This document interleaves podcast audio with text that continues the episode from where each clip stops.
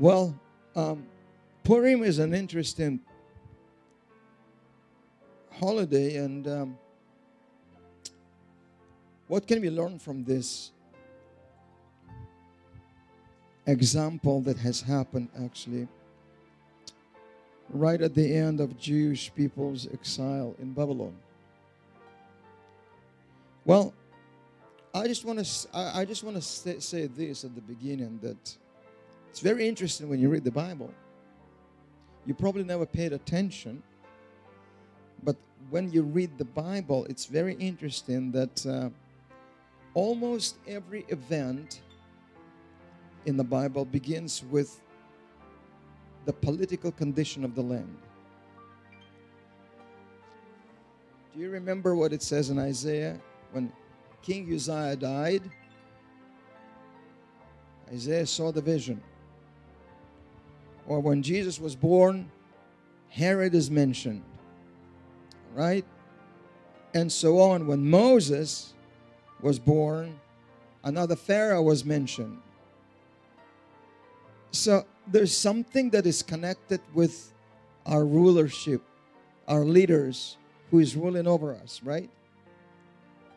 Many times, 64 kings went through Israel's history in 2,000 years. Some of them they were good, some of them they were bad, and they were all mentioned in the Word of God. So, why is this political actually um, event is connected to everything that we read there? Is because our life indirectly, listen to this, our life indirectly affected by the rulership we have. You got to understand that. We cannot separate ourselves from being under their rulership. Look at the apostles, look at the book of Acts. In the book of Acts, they had so much trouble with Romans. They were so persecuted, they they were killed, beheaded, they were crucified, they were burned, they were so everything. Yet it was the most powerful event for the church. So is the book of Esther. It begins with what? The king Xerxes had a feast. He was not a slave. He was not any, he was a king of Assyria. Again, something to do with political condition. And what I'm trying to say is this I think I'm prophesying right now. Do not be afraid to see what's going on in our parliament. It's okay. God is in control. And we are here for such a time like this to witness something really powerful. Remember, evil never won tried many times, never succeed a thing. Amen? So, so why, why these events in the Bible are connected to political condition of, of the time is because our life they're indirectly affected by the rulership we have. So God is using, listen to this, God is always using this opportunity to bless, to cleanse, and empower the church, the believers.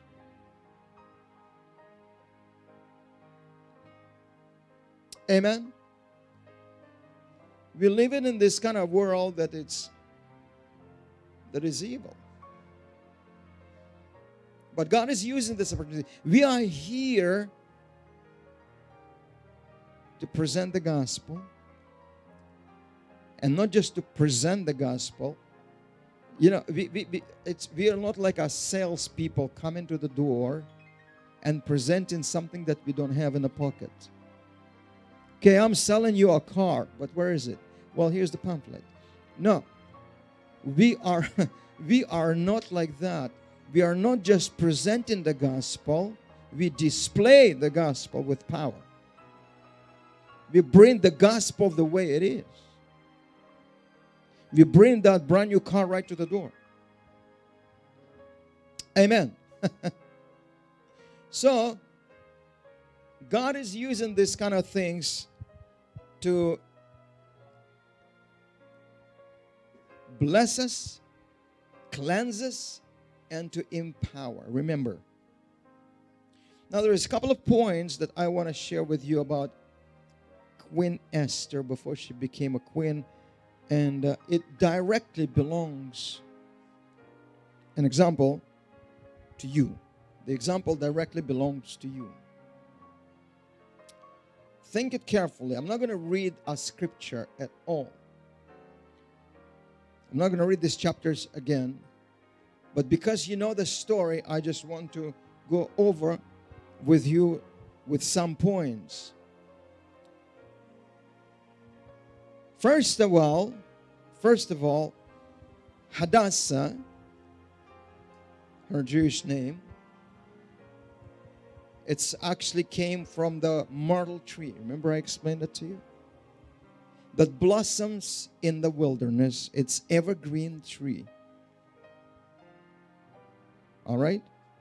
Out of this tree, out of this tree, they used to make booths, tents, tent, tent uh, uh, in the wilderness. Hadassah, her name was Hadassah, and it's important to understand because God connects names to the character of that person. So her name was Hadassah, and she didn't even know that she was chosen. She didn't even know that she was chosen. Amen. That's number one. Think about this. She didn't even know that she was chosen.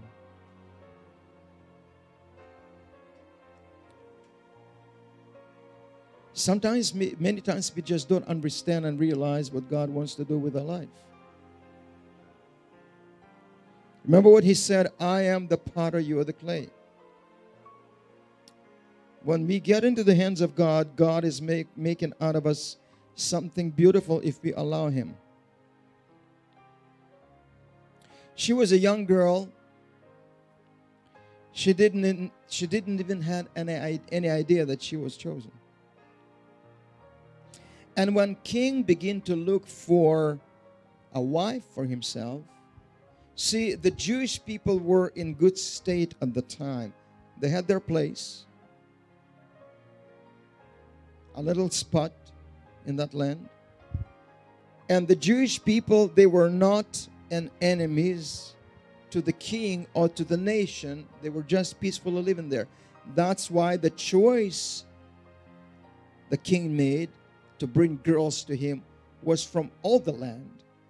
So they went to the Jewish quarters, they went to their own quarters, and they brought young ladies to his palace for a choice. Okay? You got this? Now, when she got into the palace to be,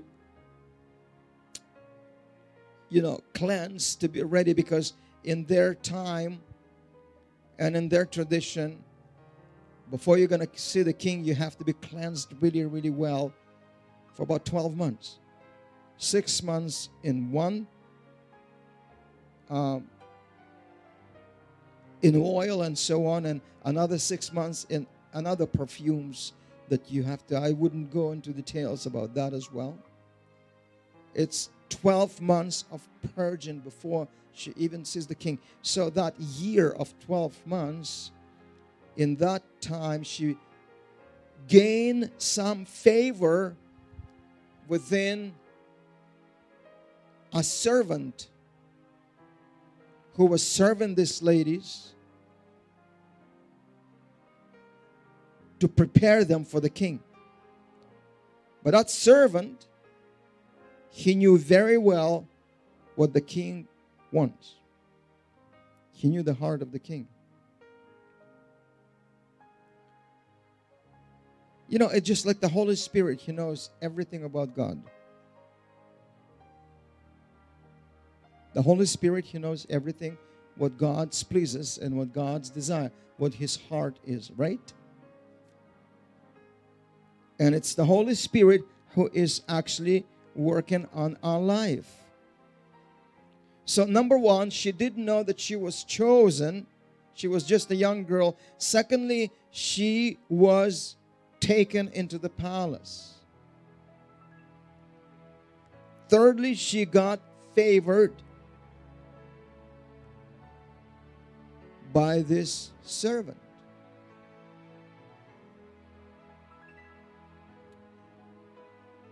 You know why? It is all because the hand of God was upon this young lady. Well, the hand of God is upon the church. You see, why do we need to worship God? Why do we need to give Him praise? Why do we need to spend time in His presence? Is because we don't know what He's making us ready for. Some people say, you know, I'm, I'm very old and uh, I've done my job. I, I don't think God can use me on earth. Fine. You may think that way also. But remember one thing that our mission is not over until the last breath. And if we allowing God to prepare us, even if we don't do anything for Him, but giving our life and heart to Him, God says those who were last, they will be first over there. Because God may prepare you for better things in heaven. Do you understand? It's not necessarily that you don't preach or preach the gospel. It, it doesn't matter. Be just obedient to do what God says. But how about if God didn't call you to preach, but just to spend time with Him and learn His word and get your soul ready? Because obedience is better than sacrifice.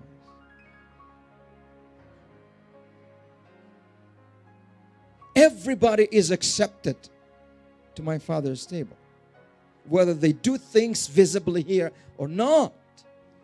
There was a lady in Chicago, I shared that with you. She died a few years ago, and somebody wrote a book about her.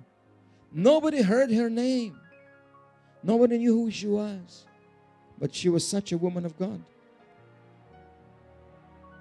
Powerful things happened through her life, but no news, no television programs, no Christian magazines, no YouTube, no Facebook was talking about her. It's okay. Heaven was talking about her. Heaven was talking about her. She did not want to advertise herself because she understood the principle. If I will please the king, then one day when I'll see him, I'll have my reward. Jesus said, if you do this, you have your own reward already on earth. But our reward is not here, it's not earthly. Our reward is the most importantly heavenly. Because here we live a little speck of the time comparing to eternity. There, we will be for a long, long time. And it's important who we are going to be over there. Over there. A lot of people don't understand this principle and they follow, they just follow the leader on if, if my church, if my congregation will be good, then I'm good. It has nothing to do with this. It has something to do with you and God. Hadassah didn't know that she was chosen by God. Hadassah, if she would know, she probably would ask Mordecai, Teach me the Torah. I'm going to serve God, I'm going to save the nation. Or she may become an Assyrian just to get away. Do you understand? Why God is not revealing to us the real deal is because we have a tendency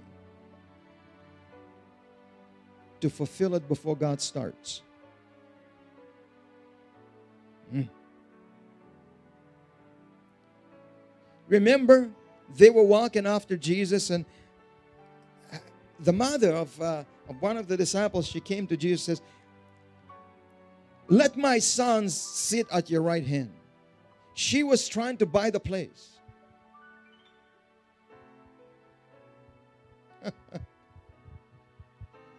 this is what we are, people. We're trying to buy our place.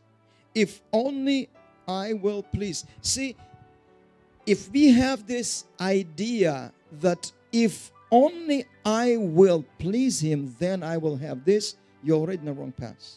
Wrong path. You're not pleasing God because of what He's going to give. You pleasing God because you enjoy in that. It becomes the, the, the what? It becomes the part of your life. And whether you're doing anything for God or not, it doesn't matter. The truth of the matter is that you're enjoying to be in His presence. Is that right? So it's better for us not to know what God has. A lot of people make a mistake. When they get to know the Lord, they take the scripture of Mark 16 go into all the world and preach the gospel.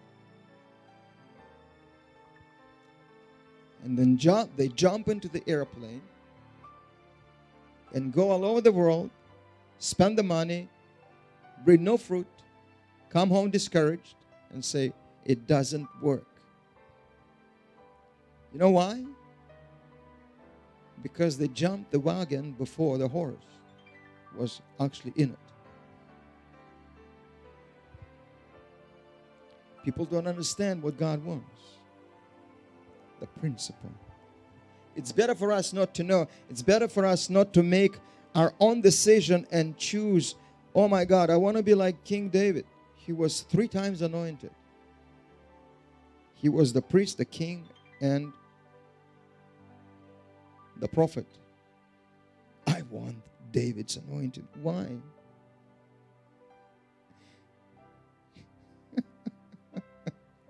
Do you know that with every anointing there is a responsibility comes? See, if God is not going to prepare you for this, you're going to crush. The anointing can crush you.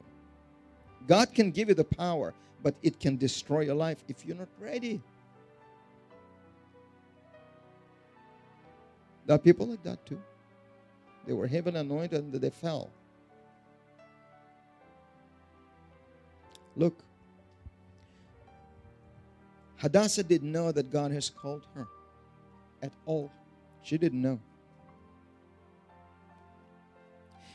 And the truth of the matter is that the choice, see, the, the issue with the Jews came later, not at that time. What was the issue at that time? The king divorced his wife.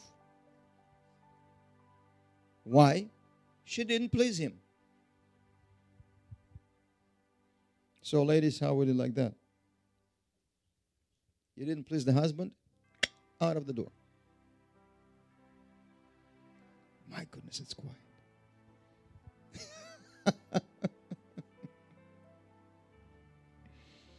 okay. So it was not the issue of the Jews. But in the midst of this tumult and foolishness of the king, God was preparing the way. Because he knew that in, in about a year time, a trouble will strike. A real trouble. Hallelujah.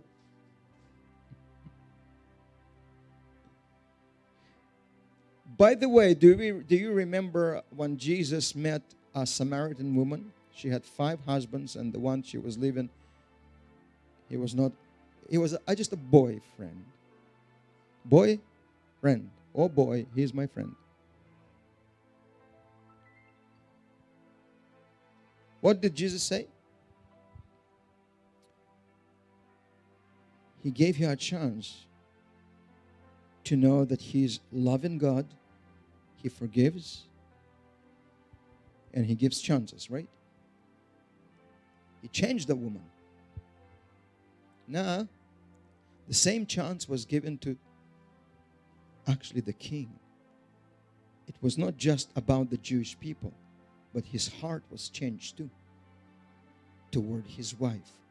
Now there was a real love, not just lust, it was love through Hadassah. Do, do you realize that? At the end, they were a happy couple. God forgave him his foolishness, what he was doing with women, and he gave him a real one. He accepted it, and he accepted the Lord. Actually, he knew the God of Israel through her.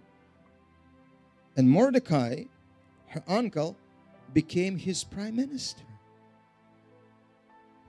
But before this happened, the whole deal had to be actually going through. And Hadassah didn't even know what she is going to be, what kind of an instrument she's going to be in the hands of God if she will obey. So she was blindly going forward, not understanding what is really going on. She could she could have raised a question and say, I'm Jewess. I'm Jewish. I don't want to marry a Gentile king. I don't want to be in the midst of the Gentiles' palace. I'm Jewish.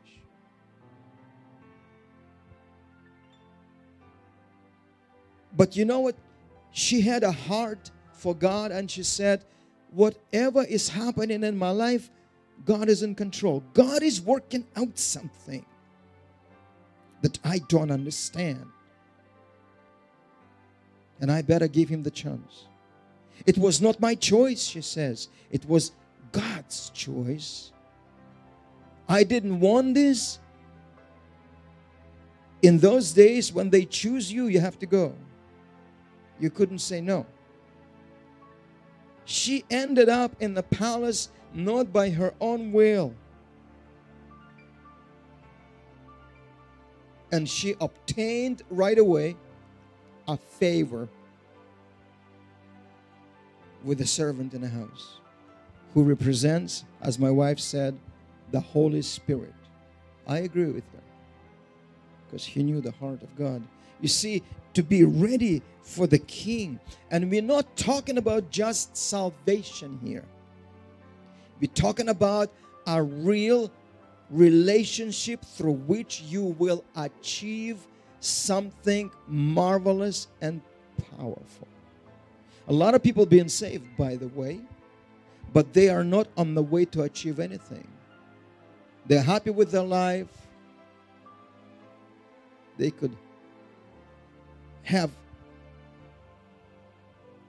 they could join the world half of the way, they could join the church the other half. They could enjoy this and they could enjoy that and they just claim that if I'm saved, I'm saved. And that's all it matters. I've seen those religious people, I met them so many by numerous numbers because they haven't had a relationship with the king. No. No. Not at all. But a real believer is going to go through cleansing. You know? I know that most of you know this because we teach in this place. This matters all the time. This is the most important thing in our life. Our relationship with God. Is, is that right? She didn't know that. Now she obtained favor. And she didn't know why God has prepared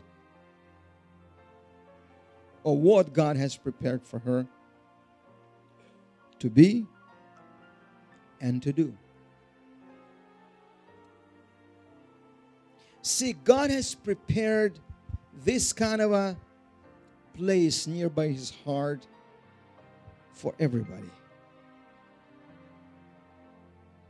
For you and you and you and I. Hadassah, Esther, she just became an example to all. Because Christ loves the church. You are his bride. Imagine his bride, which is you.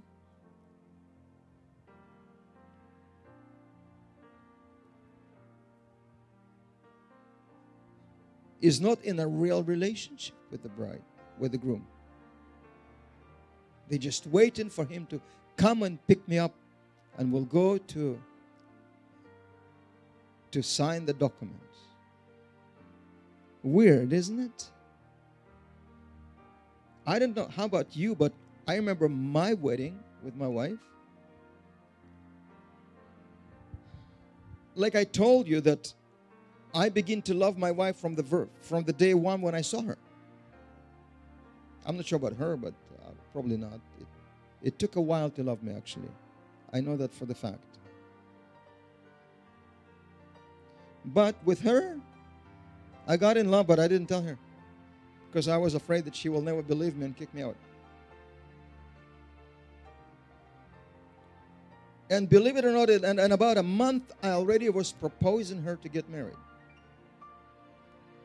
Because I realized I don't have to waste my time because I can lose. I better grab it before it goes away. And I proposed her. So from day one that I uh, met her in November to the last day when it was our marriage on, uh, in February, what, three and a half, four months? I was waiting with anticipation when this thing is going to happen. I lived only by one thought wedding, wedding, wedding, wedding, wedding. Mm-hmm. All right? And we spent as much time as we could together. Almost every day we were spending time. I was away and for, for, for not the ministry, but I was away for concerts for a month again on a trip, on a tour. Every day, she's a witness. She used to work for the post office as a clerk, and she would receive every day a letter from me. Every day, I would write her a letter. You know what I was writing there? Don't get anybody else. Please. Wait, I'm coming. I'm coming back. Is that right? My line? No? Something like that. Don't get anybody. And she was actually, the girls that worked together, she said, Hey, there's another letter come. She says, I know. It's going to be. Every day I send her a letter with one request don't get anybody else.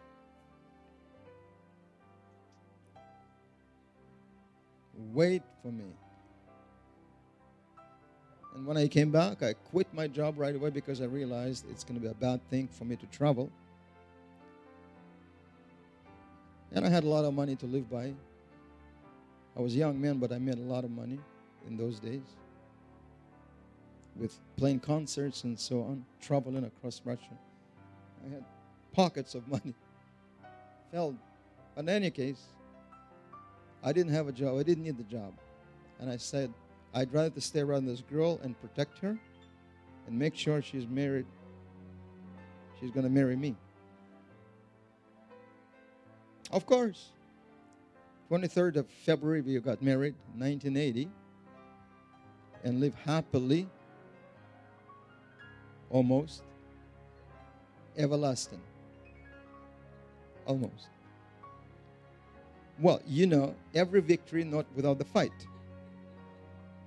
Is that right?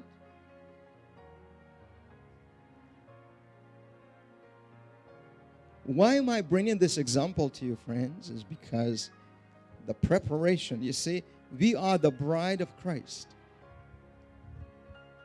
We are the bride of Christ. Imagine Jesus paid the price and you are his bride and you care less about the wedding.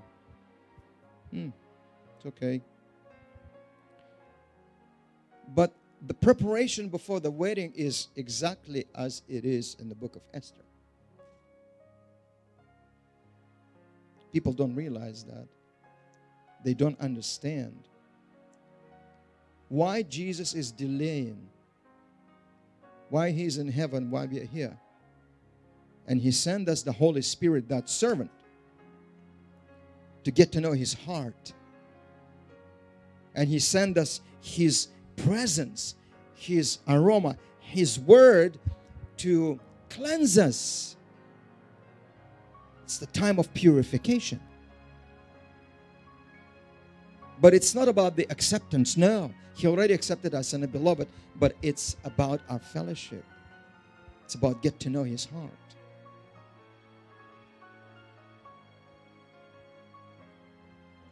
To be honest with you, some people when they ended up when they, they will ended up in heaven, they'll say, "Oh dear Jesus, I didn't know that you are so loving and kind." And other will say, "Oh Lord, thank you, I finally here." You know why? Because his kingdom is as it is is the same in heaven as it is on earth. His love is the same. If you don't experience that here, we will be shocked over there how good he is, how wonderful he is.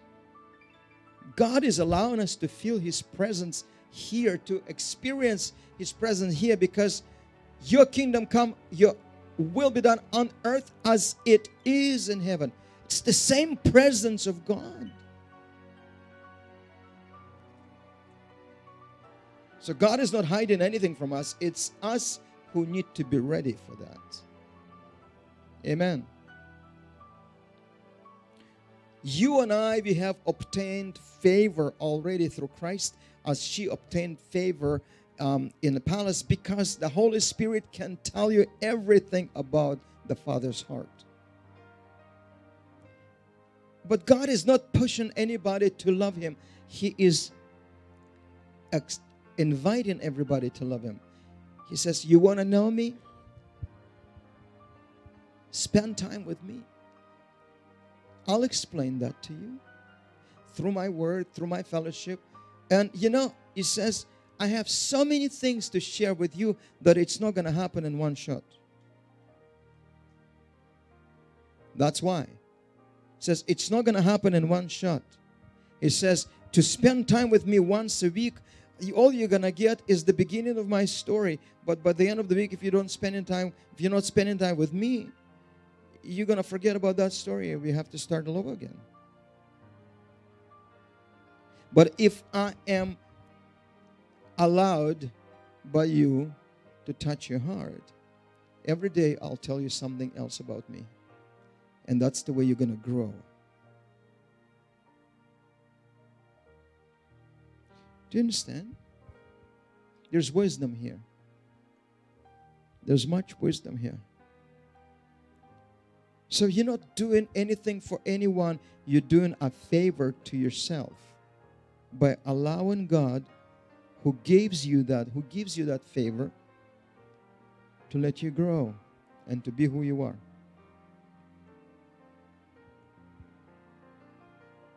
Again, I will repeat myself a little bit by saying this that she didn't know what God has prepared her for her to be.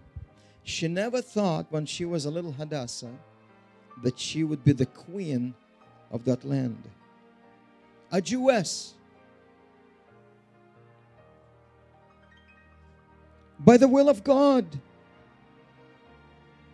She never thought that through her life, God can touch the heart of the king who was reckless, who was terrible, who was womanizer, drunker, and who, who knows what. God was able to touch the heart.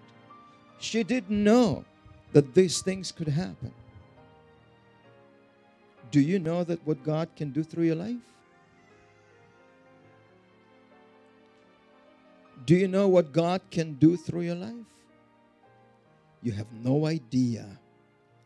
You have no idea when you spending time with God. When you're spending time with God, you offering Him your life. You're telling Him this you do whatever you want with me.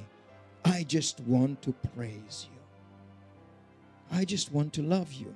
I have no agenda. I have no plans. I have no interest in myself. All I want is to get to know you. You are my future husband. And I'm looking forward to get to know you so that when we are going to have a wedding, you are not going to be a stranger. You are not going to be, to me, a stranger.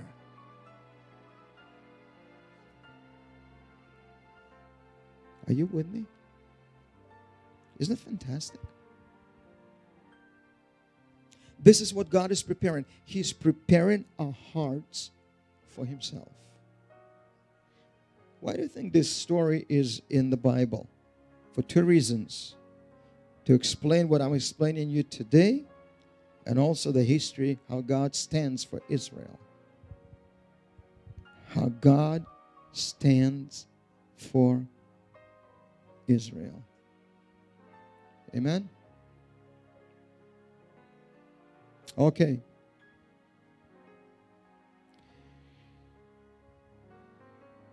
You see, to become a queen,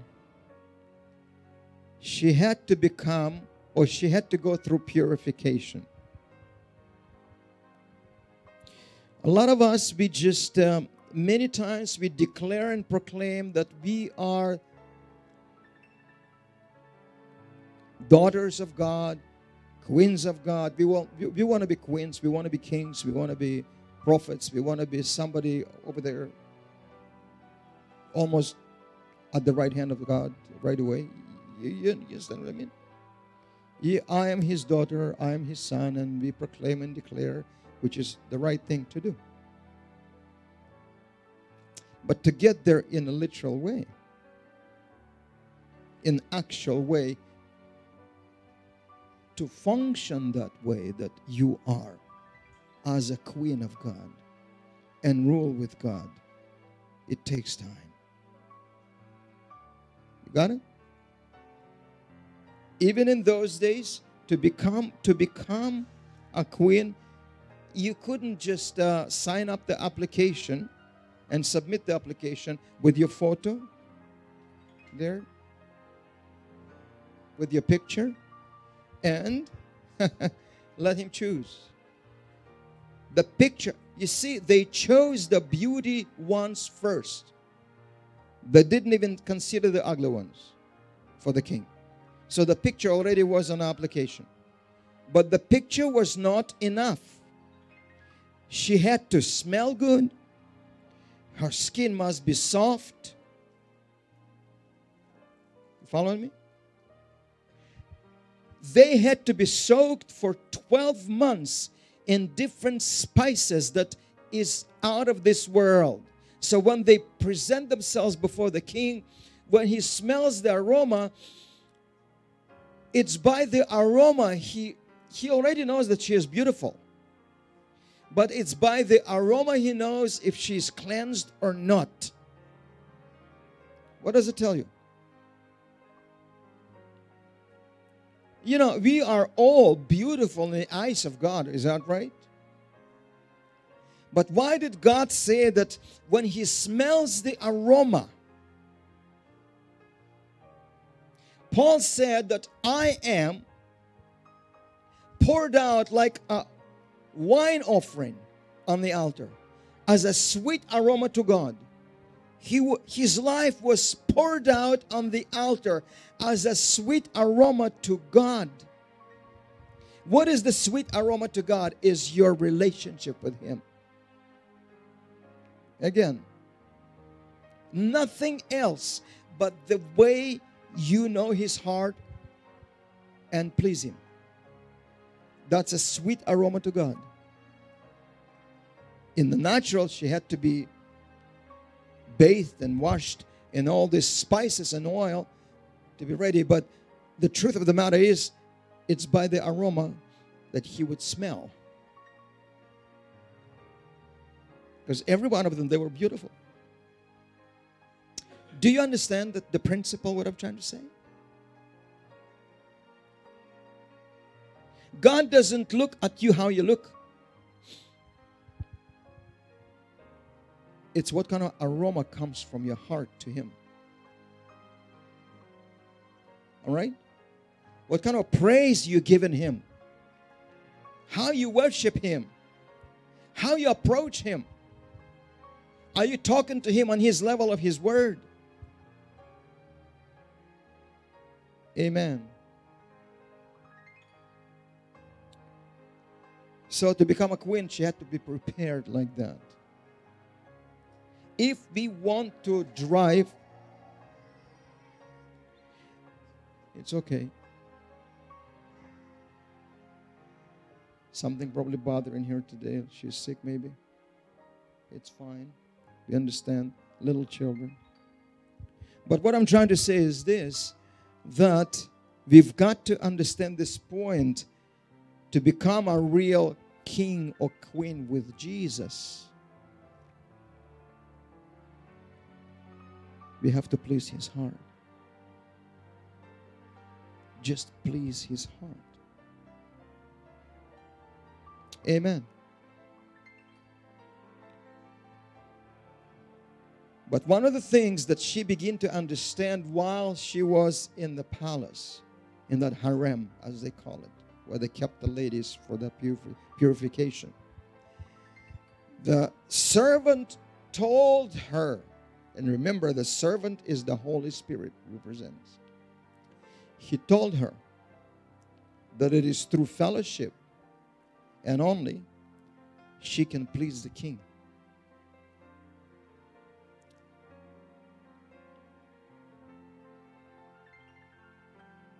She was instructed by this servant with much wisdom, words and thoughts, and the way she would present herself before the king to win his heart. He told her he told her what she needed to say, not to upset him.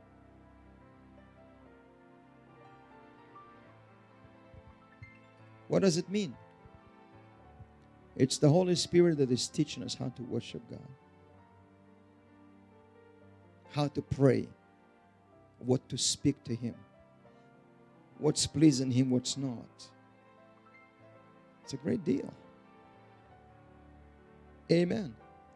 So he told you that it's through fellowship that she can win him because the king loves to be served and be fellowship. Remember what the story began with? His wife, first wife, she was called to come and present herself before the governors and everybody at the at the feast she disobeyed him. She did not fulfill his will, his wish. Now the servant said, he says, don't make that mistake. The king loves the fellowship. She was not even there. The first wife was not even there. Their relationship probably was broken. And when he called her, she refused to come. She cared less. But he, servant, taught Hadassah something else. Don't do that mistake. If the king will see that you are going to prepare a table for him and feed him and fellowship with him, he's going to open his heart. Isn't it amazing? That's what exactly that she did.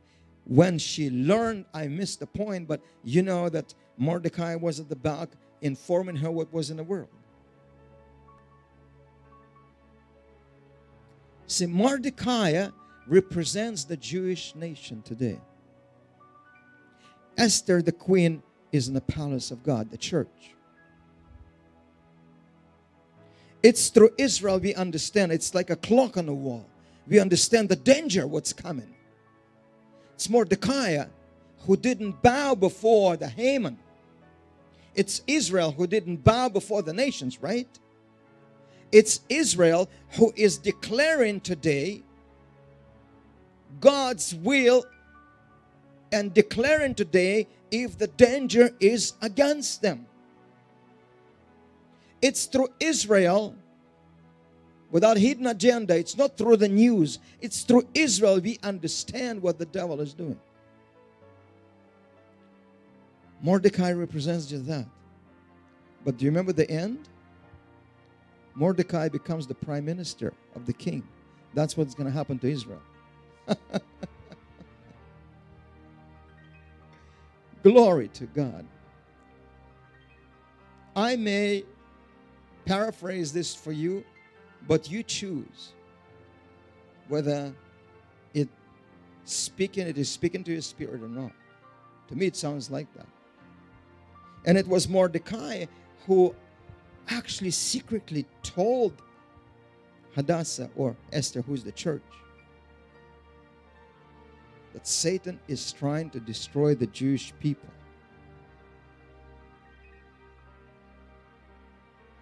And because of that, and because of the master who was in the palace, she understood that it's through relationship, through fellowship with the king. Only there I can explain what's going on. Psalm 23, the Bible say that God prepares the table for me before my enemies. The king and Haman together were invited to that table. But not the first time, not the second time, but it's on the third time she had to please the king so much that he would be willing to come back and eat her food. And her food was prepared so well that he probably was licking his fingers. And he said, This is my wife. That's the woman that I want. But don't get excited. It's all about being beautiful in the spirit. Okay? It's all about you see, when God says He prepares the table before His enemies with us, it's not about food, it's about relationship, it's about fellowship. Because the greatest food in relationship with God is His Word. Am I giving you too much today? Are you following the story somehow? You know, to be honest with you, I never heard that story myself before. It comes from above. That's what I love. It's a revelational teaching. and for some reason, God gave that. I chose some points, I prepared some points, but you see, it's an amazing story for us to realize. Remember, and I believe I God showed me that clearly that Mordecai represents today's Israel the Jews outside of the palace. Amen. Of course, we don't have to say who Haman is. He represents, no, no, no, no, not the prime minister, no. He represents the devil himself.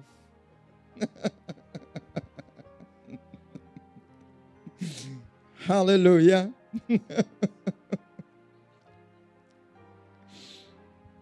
Glory to God.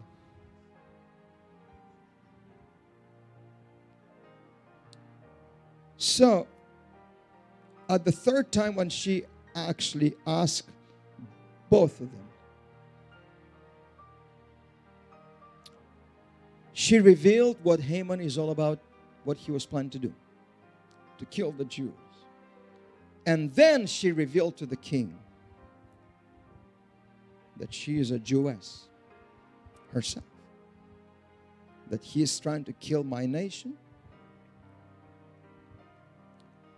my people, and myself. But the king was captivated so well with her now. She won her heart, his heart. She was in such a relationship with him that he couldn't deny her request at all. At all. And you know the story.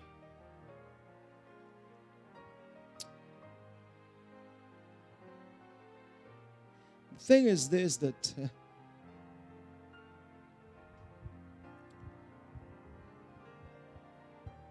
that particular story speaks great and powerful things, so powerful things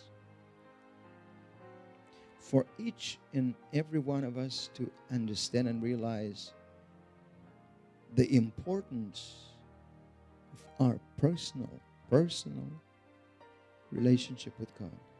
Personal.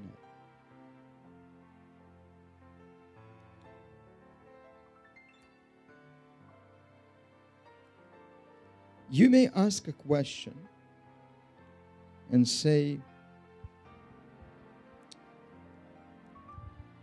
How about husband and wife together?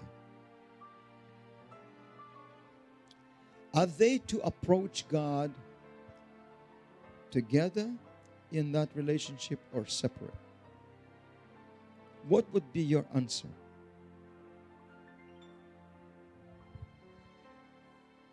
Seems like you have some disagreements in your family. okay. According to the Garden of Eden, if they would approach God together and fellowship God with God alone together, I don't think Eve will make such a mistake.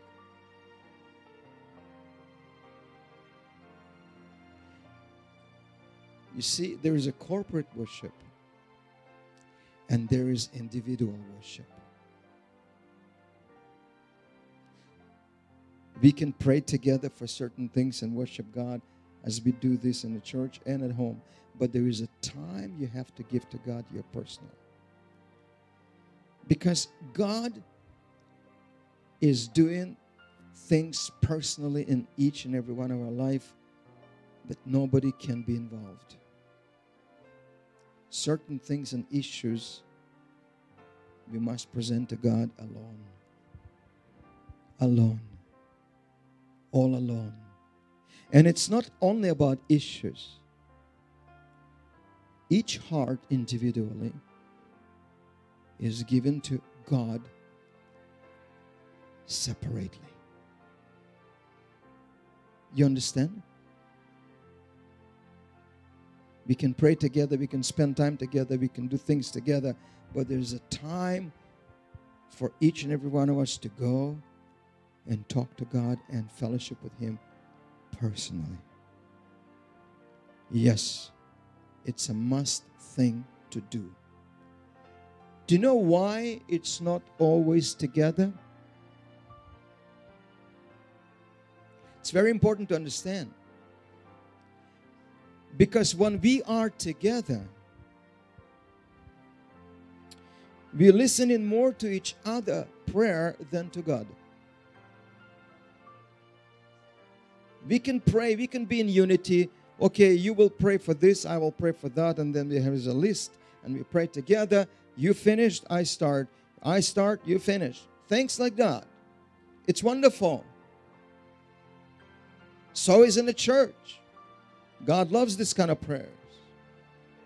But then when you're alone, you wholly and completely give your heart and mind to God. You don't listen to anybody. Moreover, when sometimes people pray together, one begins to pray and the other say against things. Begin to pray against because he didn't like what they said. You begin to pray and say, Lord, I pray that you will change. My wife says, No, I pray that you will change my husband. It's a unity, it's a prayer of unity. It's God says, I don't know what you both want. You're confusing me. Well, because I want my husband to be changed. God says, So do I. So she says, Change him. He says, Yeah, but without you. You see? So sometimes we don't know how to pray together. But when we are alone, it's a different story. We pray, we don't argue. Hallelujah. I brought this example as a funny one, but uh, it, sometimes it happens. Most of the time, I guess. Personal prayer is the most important prayer to God.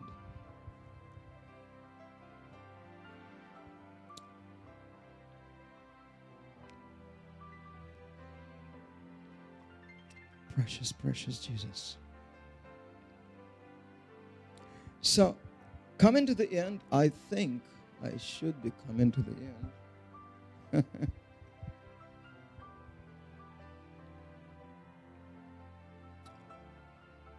she got to know one thing that it's only through fellowship she could please the king. And you know the end of the story.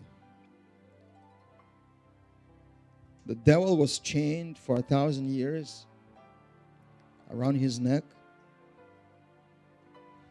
and thrown into the pit, right? The Jewish people became the prime minister of God. Jerusalem, Israel. The church became the bride, the wife of Christ. So is the Jewish people, of course. God placed everything together prophetically just the way He wanted. Before the book of Revelation was written, this book was already given. And God does not change his pattern. He says, My pattern is the same. The bloodline is thin, the straight, narrow path is thin, and I will never twist it. What I said here, I'll complete in the book of Revelation, but with different revelation. I'll expand it to you. But my plan is the same. And through each and every one's book in the Bible, we learn a great deal of what God is speaking from His heart. Amen. I had three messages for you today. The first one is done. Should I step into the second one?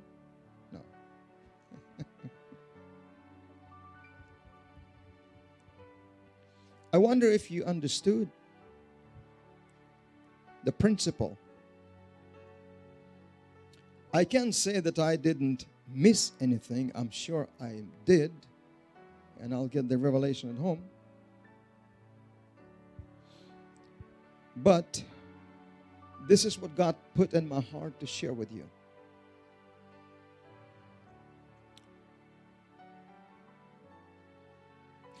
You see, one of the one of the main importance in what I'm trying to say is this. Do you remember what Jesus said to the church of Ephesus? We mentioned this many times. I like everything you do, everything's perfect. One thing I have against you, you left your first love. Why Jesus is so careful about first love, which is relationship and fellowship with God.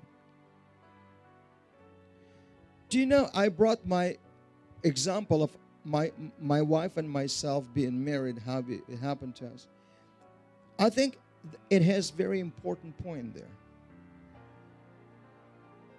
You know what sustained our marriage? Of course, it was God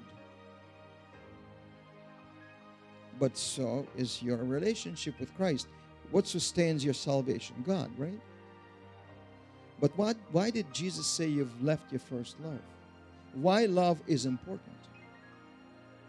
If your marriage, just like with Christ, built on love, then your marriage will be sustained no matter what.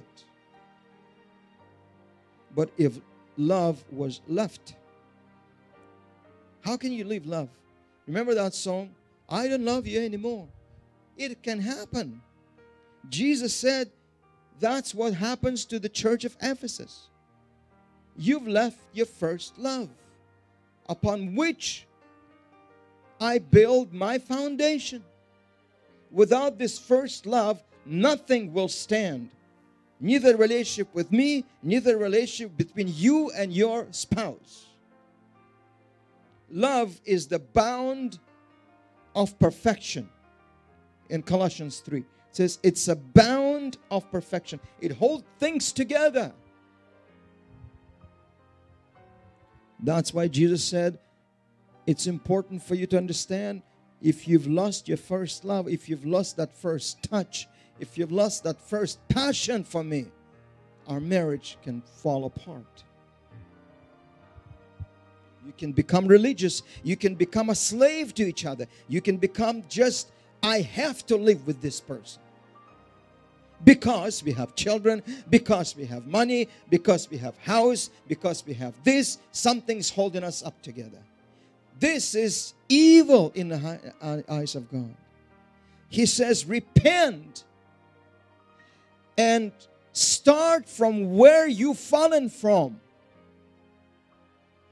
Because this may not continue for too long.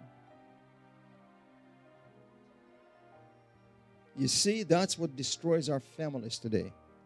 I don't love you anymore. I throw you out. I go to somebody else. It's not love, it's lust. Lust. L U S T. It's just lust. I want to go to bed. That's it. Just bed and kitchen. Kitchen and bed. Cook good, sleep good. That's all. Nothing is in between. Your account is separate from mine. If something happens, you're out, I'm out. Goodbye. There will be next one. There's many people in the world, over 7 billion. It's evil in the eyes of God. God says, You've lost your first love, you are in trouble. He says, If you will not do what I said, I will come to you and I will remove my candlestick from, from the midst of you. I will remove the anointing and you will become dry as a bone because you tried to build your life without me. You tried to help yourself Go ahead, go back in the world and help yourself. Fight for your life. I will not help you if you don't do what I say. Do you understand? But we think we're smarter than God. When we are in trouble, we'll ask, He'll answer. When we are not, forget it. That's okay. God is watching us every second of our life. We can't fool Him. You want a good relationship and marriage? Build it on love, not lust. Love, not money, not anything else. And if you're looking for somebody, make sure that love is the bound of your perfection. What keeps you is love, nothing else. What will happen if the money will be gone? You have no house. You know, if you went with my wife together from with, through thick and thin. Amen. Why we didn't leave each other? Because love is the bound of perfection. We didn't look from each other's financial help, sexual help, anything other, anything else. We were looking for each other because we were one. And if someone will get sick, God forbid, we'll look after each other. Not demanding that I can't do nothing with you anymore. You, you're not good for me. You understand what I mean? Do you understand what I mean? That's how Jesus is. That's how God is. Love. I didn't know I'm going to finish this way. But I want to share that with you.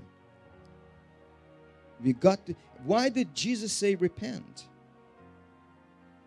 You see, sometimes we say, My husband is a total unbeliever. He's ungodly. He's so and don't.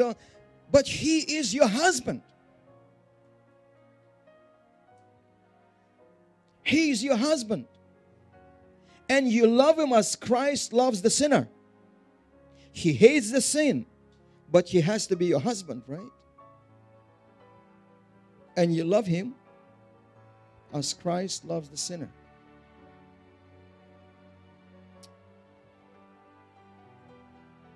If you can.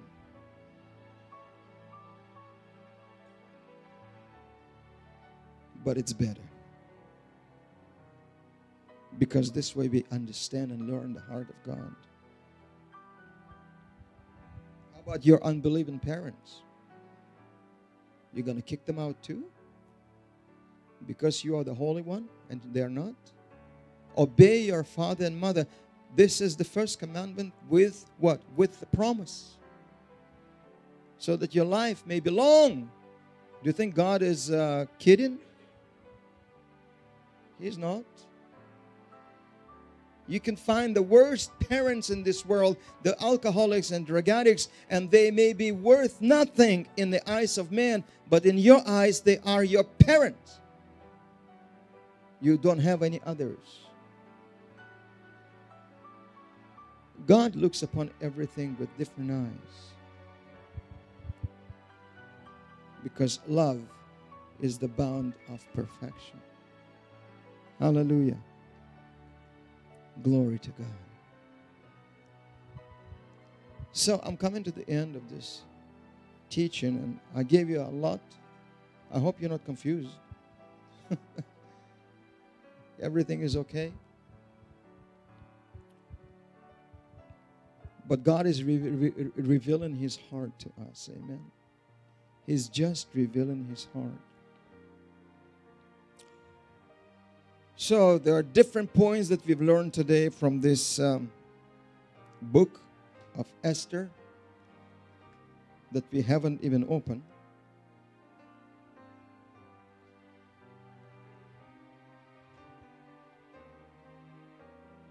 But sometimes Jesus taught without the Bible as well.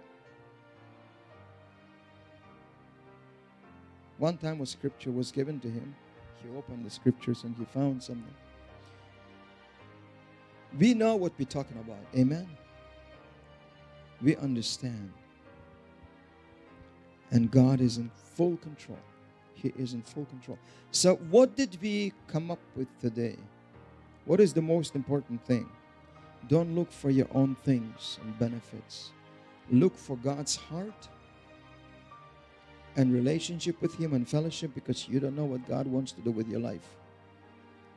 That's all. That's all. Give all to Him by faith. Trust Him, He will bring things to pass. And in the midst of all, everything that I said is powerful and important. If you would like to listen to this uh, message again, you can. It's going to be on my website tonight or tomorrow. And you can listen to this again through the archive and learn great things. We don't teach things how to live. I don't want to teach you how to live. Some of you, even older than me, even brother Desjardins. Not many that are older than me anymore. So that's what I say, even older. I don't know about you people. You don't look that old.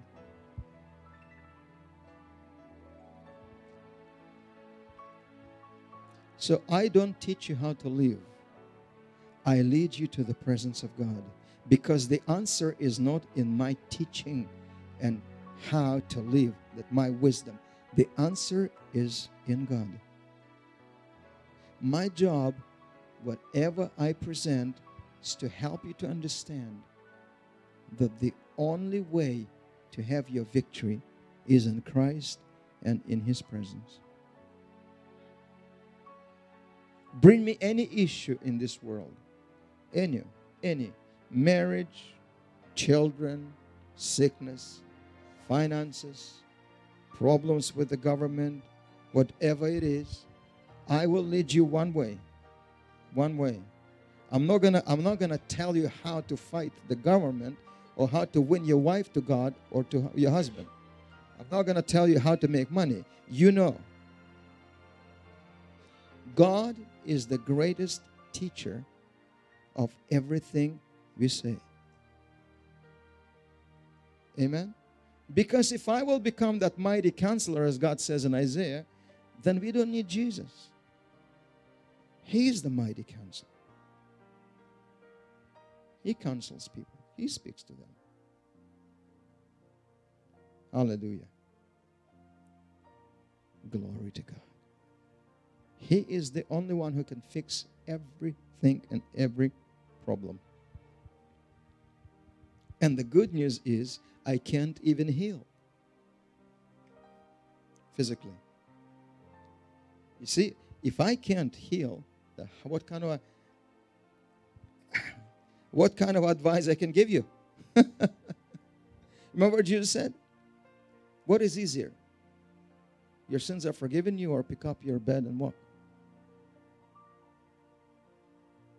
What is it easier?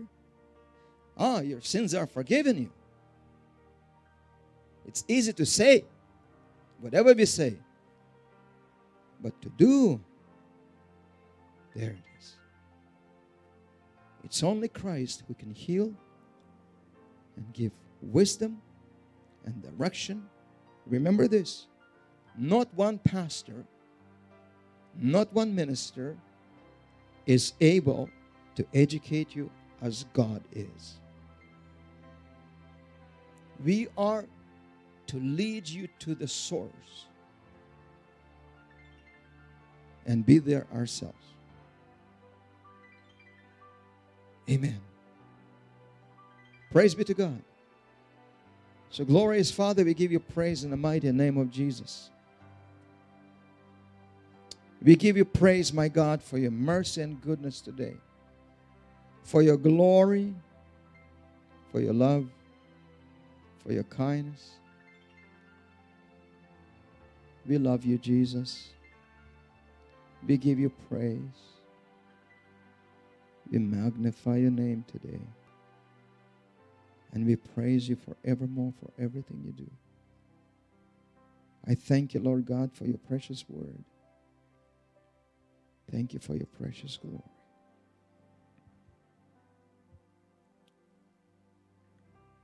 Oh, precious Jesus. Give you the praise. Somebody's suffering with their back. And if you are here, I just want to want you to stand up or come to the front and I'll pray for your back. Remember Jesus is the one who heals. So you just go, come, come here, and I'll pray for your back right now. It's from the middle part to the lower part. Your back is hurting you. And you come, and I'll pray. Thank you, blessed Savior. Give you the glory, give you the praise. Hallelujah, my Savior. We magnify your name. A wonderful presence of God here right now. And we give you praise and thanks for your mercy and goodness. Hallelujah. If you need anything right now, whatever God needs to touch your life with, God is offering you this opportunity. We'll pray. Lay hands on you. If you want, you come come forward and we'll pray. Amen.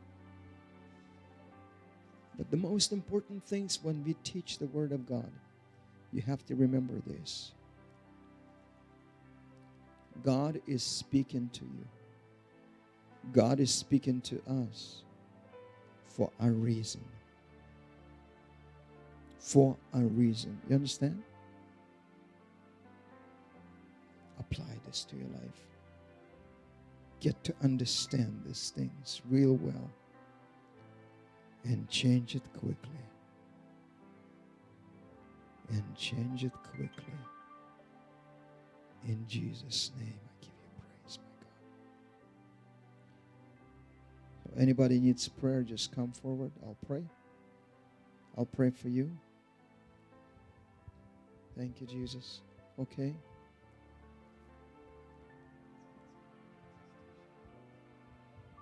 Doesn't look like. Come here, friend. Well, let me pray. I mean, if you want the healing and God is speaking. Uh, yeah.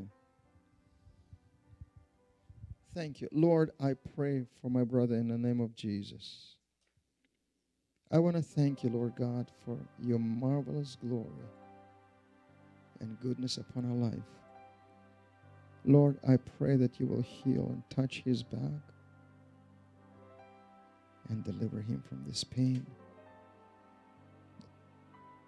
The tense in his back.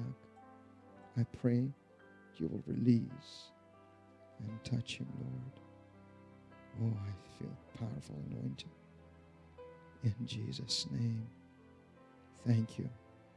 Thank you, my master. And for you, we pray for that issue